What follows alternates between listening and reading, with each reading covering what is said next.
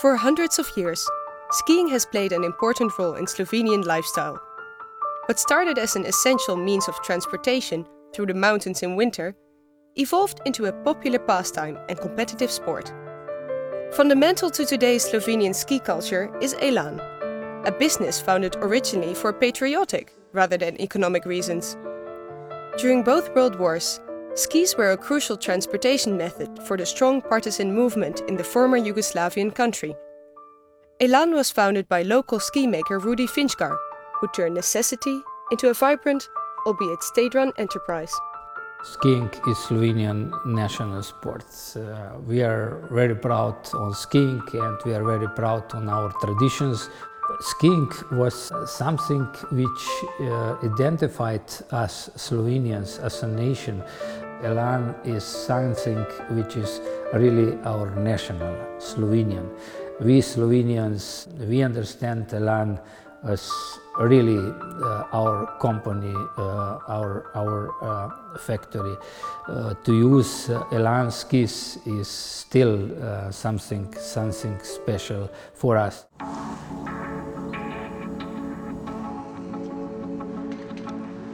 Elan is located in the small village of Begunje na Gorenjskem. With a view over the Julian Alps, this is an inspirational location for a ski factory. Recreational and professional racing skis and snowboards are made here, all handmade by expert local craftsmen. Craftsmanship is important and that you have dedicated people uh, working on the products and that they understand uh, what the product is for.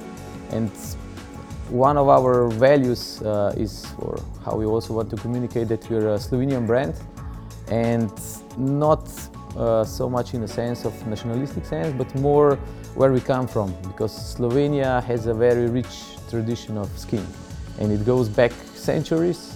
So skis has, have been with us for a long time. Most of Elan's employees are experienced skiers who understand exactly what a good ski needs and, in a highly competitive market, Elan has been at the forefront of design innovation. Ski market is in recent five to ten years for sure becoming more and more challenging, not because only of global warming, but also because people have more and more alternatives what to do in winter time. So basically we have to always keep our sport attractive, desirable, in order to compete with all those alternatives. And that's one thing that for sure has to be considered, so that we build products that are easier to ski that, that, that uh, bring to, to user more fun.